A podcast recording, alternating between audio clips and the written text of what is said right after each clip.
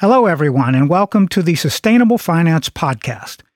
My name is Paul Ellis, and I'm your host for these programs about developments in this fast growing industry. When you're the third generation co owner of a company that manufactures plastic bags for your family's financial well being, the idea of recreating your business operations model to be more environmentally friendly and sustainable could easily be the stuff of nightmares, cold sweats, and sanity checks. For Trent Romer and Clearview Bag Company, however, sustainability planning has been a way to reduce expenses, increase revenue, and generate more profit for the family business.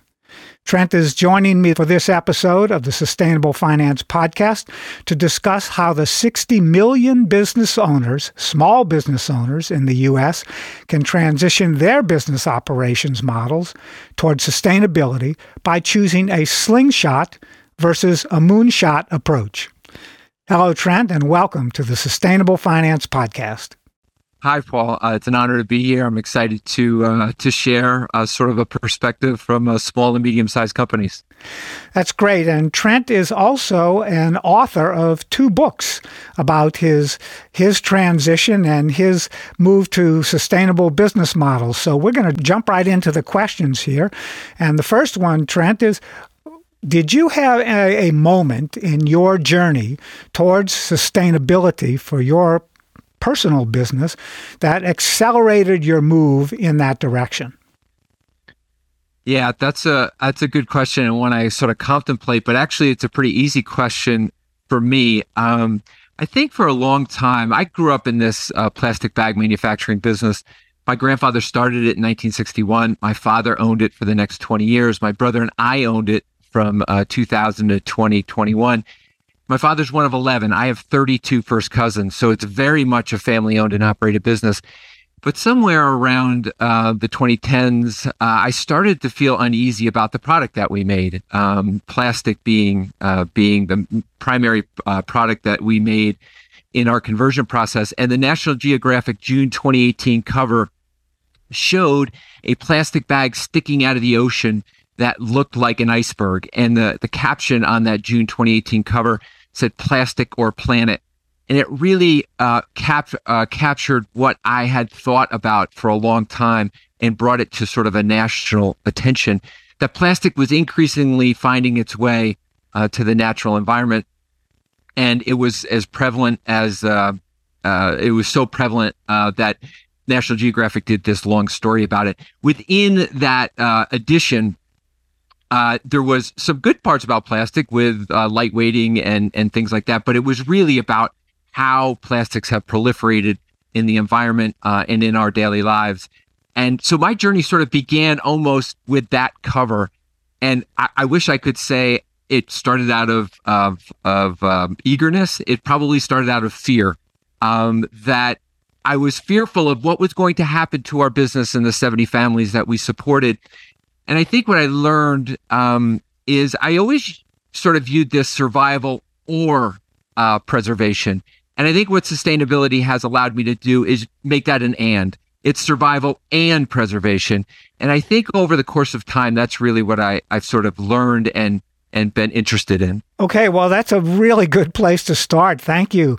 And now we we we want to talk a little bit about this family business that you co-own uh, and some of the sustainability initiatives that you've implemented within the business. Yeah, so when I sort of saw this cover and began to sort of try to figure out what we were going to do next, I did a lot of educational things. I did a lot of travel to try and learn um, what others were doing in this space. And what I think what I really tried to lean into was what we had to do was something that was good for the business and the environment. It couldn't it couldn't be for one or the other. We had to try and find those initiatives that fit both. And I'll sort of detail four quickly for you. The first one was a waste reduction uh, program. You know, you hear uh, reduce, uh, reuse, recycle. Reduce is the first one, right? So we were like, I think our 70 employees could really lean into that waste reduction to create the $17 million in sales that our, our company uh, had done, we created 600,000 pounds of waste internally to create that product. I went to our production manager back in 2019 and I said, what if we were to reduce our waste by 25% or 150,000 pounds? He paused, he looked at me and he said, it would cause us to act in a different way. And I said, exactly, right? That's what we want. We need to sort of rethink how we're doing this. So there was a bunch of things that we did internally. We used to have uh, all, a lot of waste uh, was created out of trimming down larger sizes, and we began to repurpose that waste into making uh, new jobs. Um, we simply ordered less. So to make custom packaging, you have to order over order to make over order the raw materials to make sure that you have enough built in there for internal scrap. We simply just ordered less and we talked to our internal people and said, we don't have to o- over order 20%. We can over order maybe 12% and still meet the customer demand. So it was sort of a little bit of a mindset. We also did sort of a fun, we called it Waste Week. It was sort of modeled after Shark Week. Um, I don't think about sharks but once a year, but when Discovery Channel does that concentrated week of of shark programming in July, I I engage in that. And we sort of use that same idea in in our company and we called it Waste Week where we did a bunch of uh, informational session, educational sessions. We had a couple of speakers come in. So all of our um, employees went through this this week of concentrated awareness on waste we had a food truck at the end of the week. We got t-shirts. So it really raised awareness and education on waste. So that one was reducing that waste. And we did that within a year's time, which was super fun. Second, we changed our company vision. Um, we wanted to include uh, something beyond just trying to be profitable. So it was healthy planet, healthy people, healthy company. And we put people in the middle because it was so key to sort of what we've always been. We participated in local cleanup efforts. We've done the River Keeper for six years running now. We do that uh, in early May, uh, which was a, a real act of trying to clean up the environment. And then the fourth thing that we did uh, was we introduced three new materials into the marketplace, three more sustainable materials. I'll quickly tell you, we started in, in trying to figure out how what what materials we were going to carry we started with 10 different ones and we went through a three question vetting program. The first was, could we use a, the, uh, the new material on existing equipment? Second was, could I get the material if we ran out? And third was, is it priced reasonably? So we we went through that vetting process and we came up with three materials that we now carry and now um, and stock. One is a certified compostable material, one is a post-consumer recycled content material, and one is a bio based material. So those three have grown to be 7% of our sales now. So uh, over the course of three years, um, it's grown to be an increasingly significant part of the overall uh, product mix. You know, Trent, you also have uh, another professional association uh, now with Longview Capital, and you are a sustainability operating partner for this private equity firm. How do you approach sustainability in your current role uh, with Longview Capital? Yeah, it's a good good question, and um, it, it, was interesting this transition for me. Um, we began this sustainability um, journey uh, back in 2018 with Clearview, and then we started to get some uh, interest from outside investment for our company, and we sold our um, a large portion of the company to Longview Capital, and they liked our sustainability plan and program and they asked me to come on and be a sustainability operating partner to try to in, implement sustainability programs within their other portfolio companies.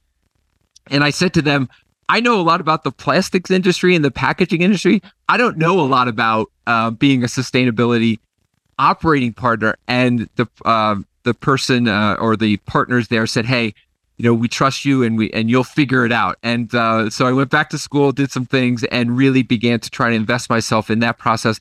And what I really learned, or I have learned, is I try and meet them where they are, meaning I don't try to overwhelm them, um, be it a, a medical device company or a fertility clinic or a logistics company. And I sort of go through this process of I try and lead them all through a stakeholder view every company has stakeholders interested in the business employees, uh, customers, regulation, supply chains, um, non governmental organizations. All of these stakeholders are interested in the business. And I think when companies take an honest view of their stakeholders, they realize that from some places, somewhere on those stakeholder uh, continuum, they're being uh, pressure is being applied for the company to move in a more sustainable direction. And I think what the stakeholder view does is it takes away opinion. This isn't what Trent's saying. This isn't what you know maybe somebody else is saying. It it sort of strips out that political opinion idea and says, "Hey, look, look at it from a stakeholder view." And they sort of take an honest approach to it. Once we figure out what stakeholders are interested in, we put them through a materiality assessment to try and say what is a priority of these issues stakeholders are bringing up what are the priority issue for your business? Uh, then we say, okay, now we figured out the priority issues. What are some authentic actions to address those issues? And then fourth, we communicate back to stakeholders. So in four words, way oversimplified, but it's stakeholder, materiality, authentic action, communicate. Those four things we really try and lean into. And I'll tell you a quick little story that relates to um, uh, Mike Wallace, who was on your uh, podcast yes, over the summer. Please do, Michael. Yeah. Be glad to hear you. Uh, you're you're bringing him up in, in this program. He was great. I I always learn a lot from from your guests, and I appreciate that. And he went into depth about carbon accounting, um, and what we do, I'll sort of show you the sort of the difference between larger companies and, and smaller, medium sized companies that the challenges that that I face as a, as an operating partner uh, but hopefully it frames it out. So on all of our uh, portfolio companies this past summer, we gave them a 60 question survey. And the survey was essentially to try to establish an assessment. Where are they uh, in terms of a bunch of these questions? And I'll point out two questions. The first question was Are you counting your emissions? Oh for 15. 15 companies asked under the portfolio, none of them doing it the question right after that was Are any of your major customers asking you to count? Oh for 15. So they're not counting because they're not being asked to count. So it's a hard sell on a profitability with small and medium sized companies who all these people are doing a thousand different things. They don't have a sustainability department. Um, they're, you know, so how do we get them to sort of see into the future a little bit? And but yet they all know that's that counting emissions and climate change is a big issue to a lot of their stakeholders. Um, and what Michael brought up was the two major, to me, tailwinds for people like me are regulation and big business. When those two things happen, that has such a trickle down effect to supply chain. So those big businesses, when they have sustainability goals and they have uh, greenhouse gas emission goals, the scope uh, three emissions for those companies are the scope one and two emissions, you know, for the small and medium sized companies. So that's sort of where that we're still not there. I don't think that bridge is perfectly um, uh, connected, but I'm hoping as we assess every 12 to 18 months, those two questions that I just answered, I'm not over, right? It they begin to see that this is a real opportunity to differentiate yourself in a business sense to say, hey, what if you could advertise as a small and medium sized business? We've counted our emissions. If you'd like to collaborate and partner with us, we can help your emissions too. There's a selling piece there too. That's a little bit of a um, boat too far right now, I think, for for some small and medium sized companies. But it's certainly on their minds. And as this becomes more and more an issue, I want them to be, I call it sustainability ready, so that they're ready for this sort of longer term. I hope that makes sense. You know, that makes a tremendous amount of sense uh, to me, Trent. And I just want to um, pass on the word to another firm that we we are doing regular programming with, uh, and that is Novata. I don't know if you're familiar with their business, but essentially they are an on ramp, a nonprofit online ramp company to give private equity and venture capital firms the opportunity to distribute sustainability issues and ideas and frameworks to all of their small business owner clients. And they've become very popular over the last few years, and they're a great group of people. And uh, you, if, if your clients uh, from Longview don't have a relationship with someone like uh, Novata, I would suggest that they, they engage. Uh, If I could, Paul, I know Novata. Oh, good. So six months ago, one of the initiatives as the sustainability operating partner was how am I going to do this? Are we am I going to use spreadsheets and assessments and you know word files or can I bring this into a software package where I can ask all of our uh, companies to fill out? We vetted out three different software companies. Novata was one of them, and they were super, really, really good. Exactly what the doctor ordered in a, in so many different ways. But as I engaged with um, Longview and the uh, portfolio companies, I didn't think we were ready. I didn't think we were ready to sort of take that step. But I do think as we've just done an assessment, as, as we engage in different programming throughout this year, I think they're going to begin to really see that value. I didn't want to overwhelm them. And I think dropping a software package on them would have felt overwhelming.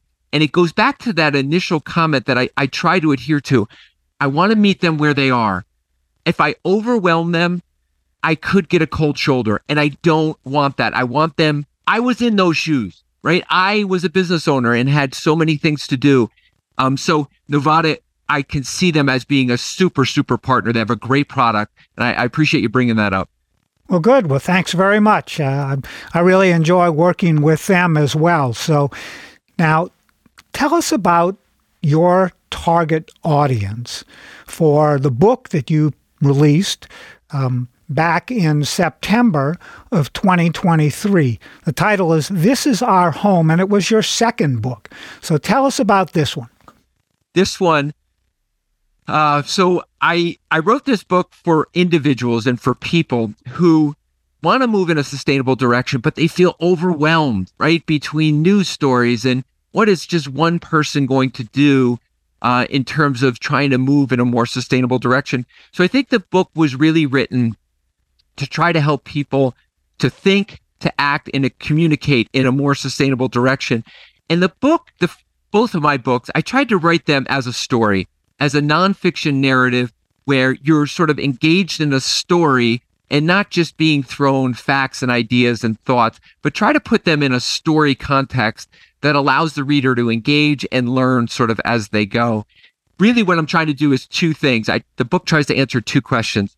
One, to try and get them to start their sustainability journey. And number two, once they start, what do they do next?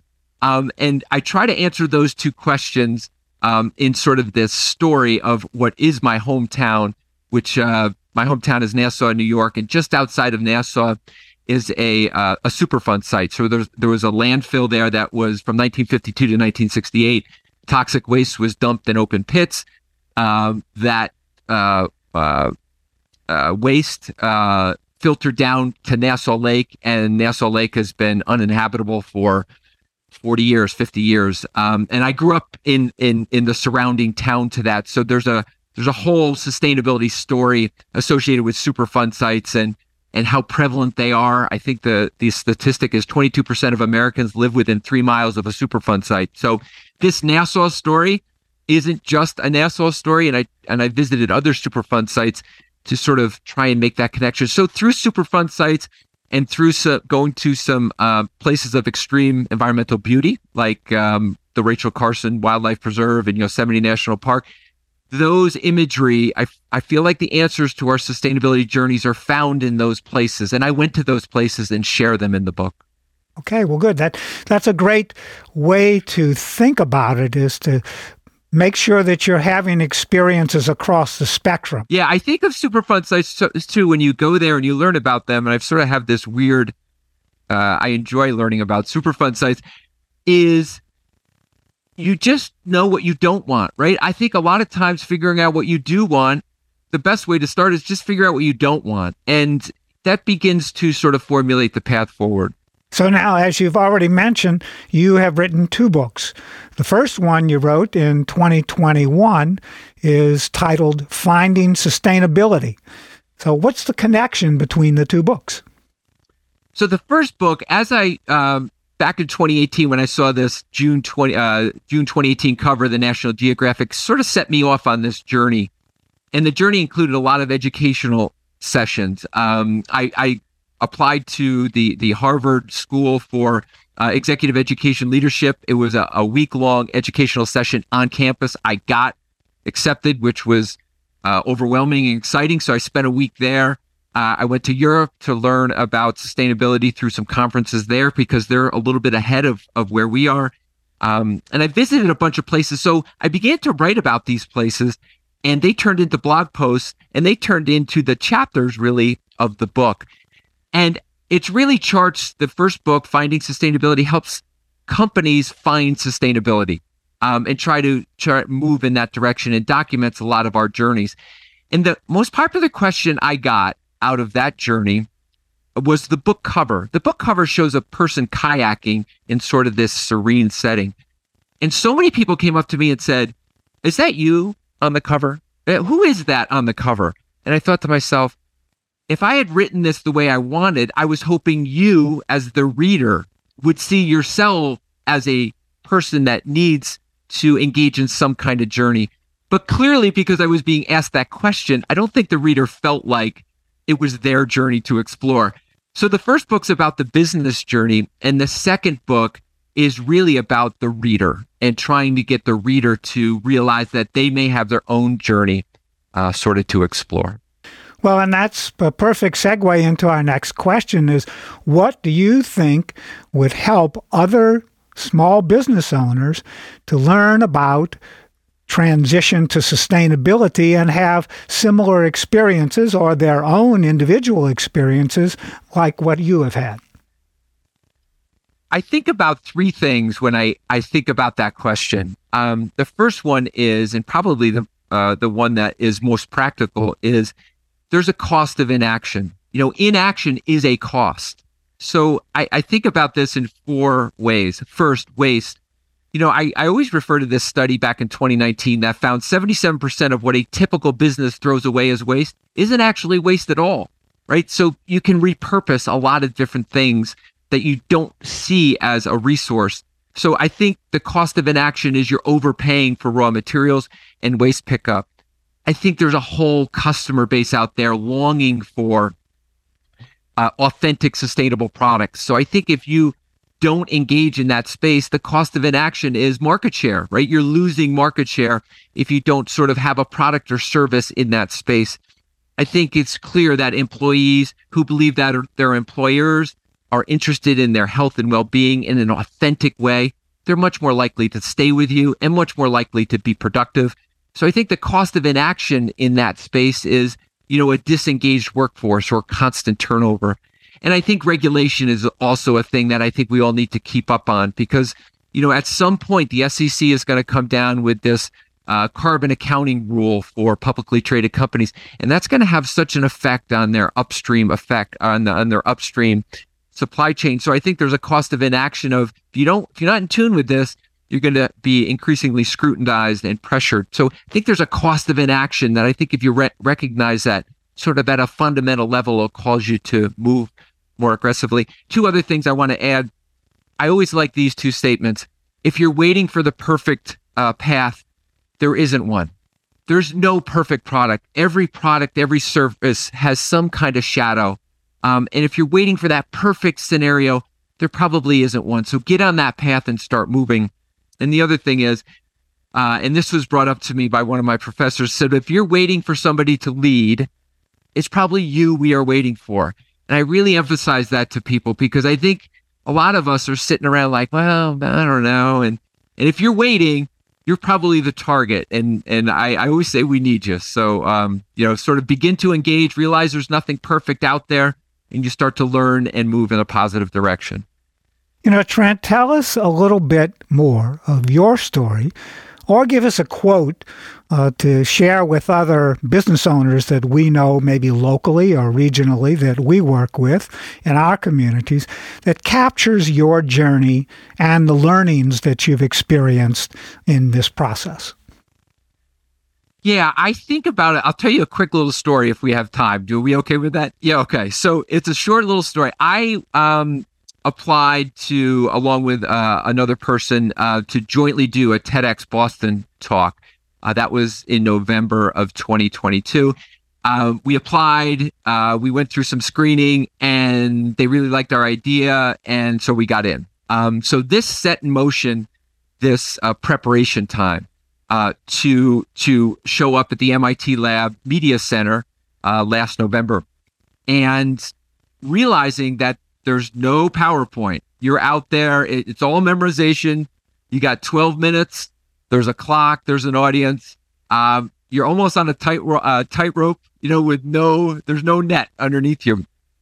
So I showed up that day, and everything was there makeup station huge beautiful spread once you're done with your talk um, the the the studio was you know 500 seats and cameras and big TVs behind and TEDx Boston in big red letters the big red dot on the stage right it was I was becoming overwhelmed a little bit so about 20 minutes before our session started I'm in line backstage and just trying to have idle chat with people around you to pass the time. And I invariably asked the person in front of me, what, you know, what do you do? And she said, I'm an astronaut. And I thought to myself, well, I know there's only about 500 astronauts in the history of the world.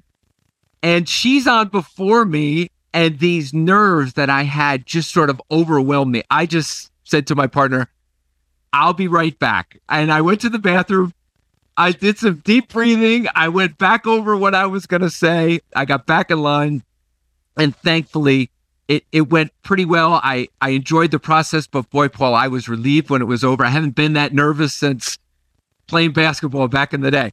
And, so, anyway, so on my way home to bring it sort of bring it to roost, I thought to myself, what would I have said if she asked me what I did?